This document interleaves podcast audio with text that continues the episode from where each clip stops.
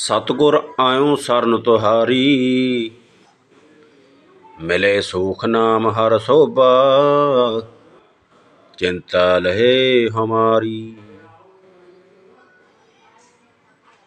ਹਉ ਆਇਆ ਦੂਰੋਂ ਚੱਲ ਕੇ ਮੈਂ ਤੱਕੀ ਤੋ ਸਰਨਾਈ ਜੀਓ।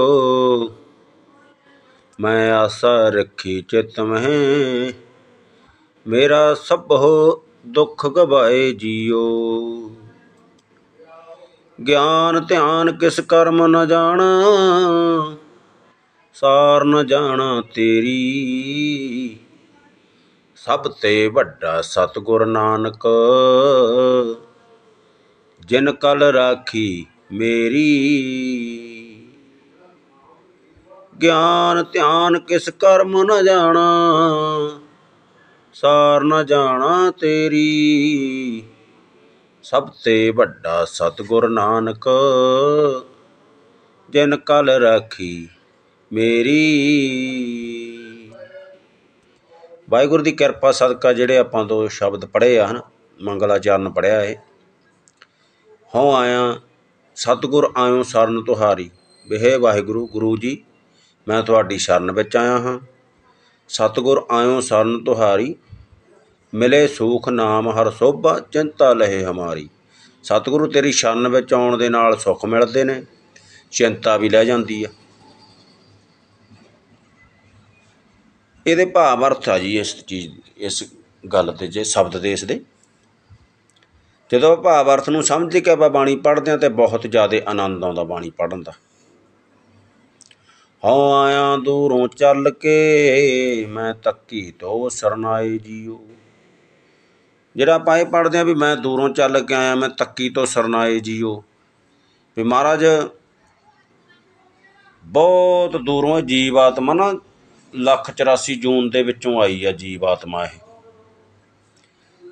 ਗੁਰਬਾਣੀ ਦੇ ਵਿੱਚ ਲਿਖਿਆ ਹੋਇਆ ਇਹ, ਕਈ ਜਨਮ ਭੈ ਕੀਟ ਪਤੰਗਾ, ਕਈ ਜਨਮ ਜਲਮੀਨ ਕਰੰਗਾ, ਕਈ ਜਨਮ ਸਰਪ ਹੋਏ ਪਾਇਓ। ਮਹਾਰਾਜ ਨੇ ਉੱਥੇ ਸਮਝਾਉਣਾ ਕੀਤਾ ਬਈ ਕਈ ਜਨਮਾਂ ਦੇ ਵਿੱਚ ਤਾਂ ਕੀੜਿਆਂ ਪਤੰਗਿਆਂ ਦੀ ਜੂਨੀ ਤੁਸੀਂ ਭੋਗੀ ਆ, ਇਹ ਜੀਵਾਤਮਾ ਨੇ। ਕਈ ਜਨਮ ਜਲ ਮੀਨ ਕਰੰਗਾ, ਜਲ ਮੀਨ ਕਰੰਗਾ ਦਾ ਮਤਲਬ ਮੀਨ ਮੈਨੇ ਮੱਛੀ ਤੇ ਡੱਡੂ, ਕੱਛੂ, ਇਹ ਜੀਵ ਆ ਜਾਂਦੇ ਜਿਹੜੇ ਪਾਣੀ ਵਾਲੇ। ਕਈ ਜਨਮ ਸਰਪ ਹੋਏ ਪਾਇਓ, ਕਈ ਜਨਮ ਸੱਪਾਂ ਦੀ ਜੂਨੀ ਦੇ ਵਿੱਚ। ਘੁੰਮਦੀ ਘਮਾਉਂਦੀ ਇਹ ਜੀਵ ਆਤਮਾ ਇਹ ਮਨੁੱਖੇ ਜਨਮ ਚ ਆਈ ਆ, ਤੇਰੀ ਕਿਰਪਾ ਸਦਕਾ। ਅਕਾਲ ਪੁਰਖ ਵਾਹਿਗੁਰੂ ਨੇ ਕਿਰਪਾ ਕਰਕੇ, ਤਰਸ ਕਰਕੇ ਮਨੁੱਖਾ ਜਨਮ ਦਿੱਤਾ। ਜਿਹੜਾ ਕਿ ਇਹ ਦੁਰਲੱਭ ਦੇ ਆ, ਬਹੁਤ ਕੀਮਤੀ। ਦੁਰਲੱਭ ਦੇ ਮਾਨੁਖ ਦੇਹਰੀਆ ਗੋਬਿੰਦ ਮਿਲਣ ਕੀ ਇਹ ਤੇਰੀ ਵਰੀ ਆ। ਹੁਣ ਮਨੁੱਖੇ ਜਨਮ ਦੇ ਵਿੱਚ ਆ ਕੇ ਪ੍ਰਮਾਤਮਾ ਨੂੰ ਮਿਲਣ ਦੀ ਵਾਰੀ ਆ। ਜੇ ਹੁਣ ਪ੍ਰਮਾਤਮਾ ਨੂੰ ਇਸ ਜਨਮ 'ਚ ਨਾ ਮਿਲਿਆ ਗਿਆ, ਕਿਉਂਕਿ ਮਿਲਣ ਵਾਲਾ ਕੋਈ ਚਾਂਸ ਨਹੀਂ ਆਪਣਾ, ਕਿਉਂਕਿ ਅਸੀਂ ਉਹਦੇ ਰਿਕਾਰਡ ਨਹੀਂ ਚੱਲ ਰਹੇ। ਗੁਰਬਾਣੀ ਦੇ ਕਹਿਣ ਮੁਤਾਬਕ ਅਸੀਂ ਜੀਵਨ ਨਹੀਂ ਬਤੀਤ ਕਰ ਰਹੇ। ਗੁਰਬਾਣੀ ਦੇ ਕਹਿਣ ਮੁਤਾਬਕ ਅਸੀਂ ਨਾਮ ਨਹੀਂ ਜਪ ਰਹੇ। ਗੁਰਬਾਣੀ ਦੇ ਕਹਿਣ ਮੁਤਾਬਕ ਅਸੀਂ ਕੋਈ ਵੀ ਕੰਮ ਨਹੀਂ ਕਰ ਰਹੇ, ਕਹਿਣ ਦਾ ਮਤਲਬ। ਕੁਝ ਨਹੀਂ ਕਰ ਰਹੇ ਗੁਰਬਾਣੀ ਦੇ ਮੁਤਾਬਕ ਤੇ ਅਸੀਂ, ਉਹ ਸਮਝ ਲਓ ਵੀ ਫੇਰ ਅੱਗੇ 84 ਲੱਖ ਜੂਨਾਂ ਦਾ ਫੇਰ ਅਸੀਂ ਮਤਲਬ ਢਾਂਚਾ ਖੜੀ, ਖੜਾ ਕਰੀ ਜਾ ਰਹੇ ਹਾਂ ਆਪਣੇ ਆਪ ਦੇ ਵਿੱਚ। ਤੇ ਅਕਾਲ ਪੁਰਖ ਵਾਹਿਗੁਰੂ ਨੇ ਸਾਨੂੰ ਮਨੁੱਖਾ ਜਨਮ ਦਿੱਤਾ ਵੀ ਅਸੀਂ ਮਤਲਬ ਵੀ ਉਹ ਟੇਡੀਆਂ ਮੇਡੀਆਂ ਜੂਨਾਂ ਤੋਂ ਬਚ ਜਾਈਏ, ਫਿਰ ਵੀ ਅਕਾਲ ਪੁਰਖ ਵਾਹਿਗੁਰੂ ਦੇ ਵਿੱਚ ਹੀ ਅਜੀਬ ਆਤਮਾ ਪਰਮਾਤਮਾ ਦੇ ਵਿੱਚ ਲੀਨ ਹੋ ਜੇ। ਜਨਮ ਮਨ ਤੋਂ ਰਹਿਤ ਹੋ ਜੇ ਵੀ ਇਹੋ ਜਿਹੇ ਕਰਮ ਕਰ, ਮਨੁੱਖ ਕਰ ਸਕਦਾ। ਮਨੁੱਖ ਕਰ ਸਕਦਾ, ਸਰੀਰ ਕਰਕੇ ਬੀਬੀ ਆ, ਚਾਹੇ ਭਾਈ ਆ, ਮਨੁੱਖ। ਹੋਰ ਕੋਈ ਜੂਨੀ ਨਹੀਂ ਕਰ ਸਕਦੀ ਕਿਉਂਕਿ ਪਸ਼ੂ ਨੂੰ ਵੀ ਕੋਈ ਪਤਾ ਨਹੀਂ ਜ਼ਿੰਦਗੀ ਜੀਣ ਦਾ। ਉਹ ਵੀ ਜਿਵੇਂ ਮਤਲਬ ਜਿਹੋ ਜਿਹਾ ਨੂੰ ਜੀਵਨ ਦਿੱਤਾ, ਉਹ ਉਹਦੇ ਨਿਯਮ ਦੇ ਵਿੱਚ ਉਹੀ ਘਾਹ ਪੱਠਾ ਖਾਂਦਾ, ਦੁੱਧ ਦੇਈ ਜਾਂਦਾ ਤੇ ਬਸ ਉਹ ਆਪਦਾ ਜੀਵਨ ਬਤੀਤ ਕਰਕੇ ਉਮਰ ਪੂਰੀ ਹੋਣ ਤੇ ਸਰੀਰ ਛੱਡ ਜਾਂਦਾ। ਐਵੇਂ ਪਸ਼ੂ ਆ, ਪੰਛੀ ਆ, ਹਨਾ? ਮਨੁੱਖਾ ਜਾਨੀ ਕਿ ਨਾ ਮਨੁੱਖਾ ਜਿਹੜਾ ਇਨਸਾਨ, ਇਹ ਪ੍ਰਮਾਤਮਾ ਤੱਕ ਪਹੁੰਚ ਕਰ ਸਕਦਾ ਹੈ ਗੁਰੂ ਦਾ ਗਿਆਨ ਲੈ ਕੇ। ਜਦੋਂ ਗੁਰੂ ਦਾ ਗਿਆਨ ਲੈ ਕੇ ਪ੍ਰਮਾਤਮਾ ਤੱਕ ਪਹੁੰਚ ਕਰ ਸਕਦਾ ਤੇ ਫਿਰ ਇਹ ਸਮਝ ਲਓ ਵੀ ਜੁਨੀਆਂ ਤੋਂ ਮਹਾਰਾਜ ਇਹਨਾਂ ਨੂੰ ਬਚਾ ਲੈਂਦਾ, ਆਪਦੇ ਵਿੱਚ ਹੀ ਲੀਨ ਕਰ ਲੈਂਦਾ, ਉਹ ਜਨਮ ਮਨ ਤੋਂ ਰਹਿਤ ਹੋ ਜਾਂਦਾ ਜੀਵ।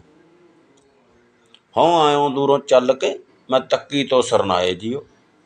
ਇੱਥੇ ਕਹਿਣ ਦਾ ਭਾਵ ਇਹ ਹੈ, ਅਕਾਲ ਪੁਰਖ ਵਾਹਿਗੁਰੂ, ਮੈਂ ਬਹੁਤ ਦੂਰ ਤੋਂ ਚੱਲ ਕੇ ਆਇਆ, ਮੈਂ ਹੁਣ ਸਰਨਾ ਸ਼ਰਨ ਵਿੱਚ ਆਇਆ ਤੇਰੀ ਆਸ ਤੱਕੀ ਆ, ਮੈਂ ਤੱਕੀ ਤੋਂ ਸਰਨਾਏ ਜੀਓ। ਮੈਂ ਆਸਾ ਰੱਖੀ ਚਿੱਤ ਮਹਿ, ਮੇਰਾ ਸਭੋ ਦੁੱਖ ਗਵਾਏ ਜੀਓ। ਮੈਂ ਹੁਣ ਸਤਿਗੁਰੂ ਆਸਾ ਆਪਦੇ ਮਨ ਵਿੱਚ ਧਾਰੀ ਆ। ਤੁਸੀਂ ਮੇਰੇ ਤੇ ਤਰਸ ਕਰਕੇ ਮੈਨੂੰ ਮਨੁੱਖਾ ਜੀਵਨ ਵੀ ਦਿੱਤਾ ਤੇ ਹੁਣ ਮੇਰੇ ਜੀਵਨ ਨੂੰ ਤੁਸੀਂ ਸੁਧਾਰੋ ਵੀ ਆਪ। ਉਹਨੇ ਗੁਰੂ ਨੇ ਸਾਨੂੰ ਦਾਤ ਬਖਸ਼ਤੀ ਗਿਆਨ ਦੀ ਵੀ ਹੁਣ ਤੂੰ ਗਿਆਨ ਮੁਤਾਬਕ ਜੀਵਨ ਬਤੀਤ ਕਰ ਲੈ ਤੇ ਤੇਰਾ ਜਨਮ ਸਫਲ ਹੋ ਜਾਏਗਾ। ਤੇ ਜੇ ਅਸੀਂ ਫੇਰ ਵੀ ਹੁਣ ਪਸ਼ੂਆਂ ਵਾਲੀਆਂ ਆਦਤਾਂ ਸੰਗ ਪਸਾਉਣੇ, ਕਿਸੇ ਨੂੰ ਬੁਰਾ ਭਲਾ ਕਹਿਣਾ, ਜਾਣੀ ਕਿ ਉਹ ਆਦਤਾਂ ਸਾਰੀਆਂ ਜੇ ਪਸ਼ੂਆਂ ਵਾਲੀਆਂ ਹੀ ਆ ਸਾਡੇ ਕੋਲੇ ਤਾਂ ਫੇਰ ਸਮਝ ਲਓ ਅਸੀਂ ਪਸ਼ੂਆਂ ਵਾਲਾ ਜੀਵਨ ਜੀ ਰਹੇ ਆ ਤੇ ਆ ਜੀ ਆ ਵੀ ਜ਼ਿੰਦਗੀ ਪੂਰੀ ਹੋ ਜੂ। 50 ਤੋਂ ਤਾਂ ਟੱਪ ਹੀ ਗਏ ਆ ਹੋਰ 10 ਸਾਲ ਜੀ ਲਾਂਗੇ। ਸਮਝ ਲਓ ਮਨੁੱਖਾ ਜਨਮ ਅਜਾਈ ਚਲਿਆ ਗਿਆ। ਫੇਰ ਤੁਸੀਂ ਉੱਥੇ ਦੇ ਉੱਥੇ ਹੀ ਰਹਿ ਗਏ। ਕੁਛ ਨਹੀਂ ਖੱਟ ਕੇ ਗਏ ਮਨੁੱਖੇ ਜਨਮ ਦੇ ਵਿੱਚ ਵੀ। ਇਸ ਤਰ੍ਹਾਂ ਗੁਰੂ ਨੇ ਸਾਨੂੰ ਗਿਆਨ ਦਾ ਸਾਗਰ ਬਖਸ਼ਿਆ ਗੁਰਬਾਣੀ। ਗੁਰਬਾਣੀ ਦੇ ਨਾਲ ਅਸੀਂ ਜੁੜ ਕੇ ਮਨੁੱਖਾ ਜੀਵਨ ਆ ਜਿਹੜਾ ਸਵਾਰ ਸਕਦੇ ਹਾਂ। ਤੇ ਜੇ ਗੁਰਬਾਣੀ ਦੇ ਨਾਲ ਲੱਗ ਕੇ ਅਸੀਂ ਜੀਵਨ ਸੁਧਾਰ ਲਗੇ ਫਿਰ ਲੋਕ ਸੁਖੀ, ਪਰਲੋਕ ਸਹਿਲੇ ਨਾਨਕ ਹਰ ਪ੍ਰਭ, ਆਪੇ ਮੇਲੇ। ਹੋਈਆਂ ਭੁੱਲਾਂ ਚੁੱਕਾਂ ਦੀ ਮਾਫੀ ਜੀ। ਜਿੰਨੇ ਕ ਆਪਾਂ ਨੂੰ ਗੁਰੂ ਸਾਹਿਬ ਦੀ ਕਿਰਪਾ ਨਾਲ ਸ਼ਬਦ ਦੀ ਸਮਝ ਆਈ ਆ ਉਹਨੇ ਕ ਆਪਾਂ ਇਹ, ਇਹਦੇ ਵਿਚਾਰ ਕੀਤੇ ਆ ਇਹਦੀ ਵਿਆਖਿਆ ਕੀਤੀ ਆ, ਉਹ ਸ਼ਬਦ ਦੀ ਵਿਚਾਰ ਕਰਕੇ ਯਾਨੀ ਕਿ ਆਪਾਂ ਉਸ ਲਾਈਨ ਤੇ ਚੱਲਣ ਦੀ ਕੋਸ਼ਿਸ਼ ਕਰੀਏ।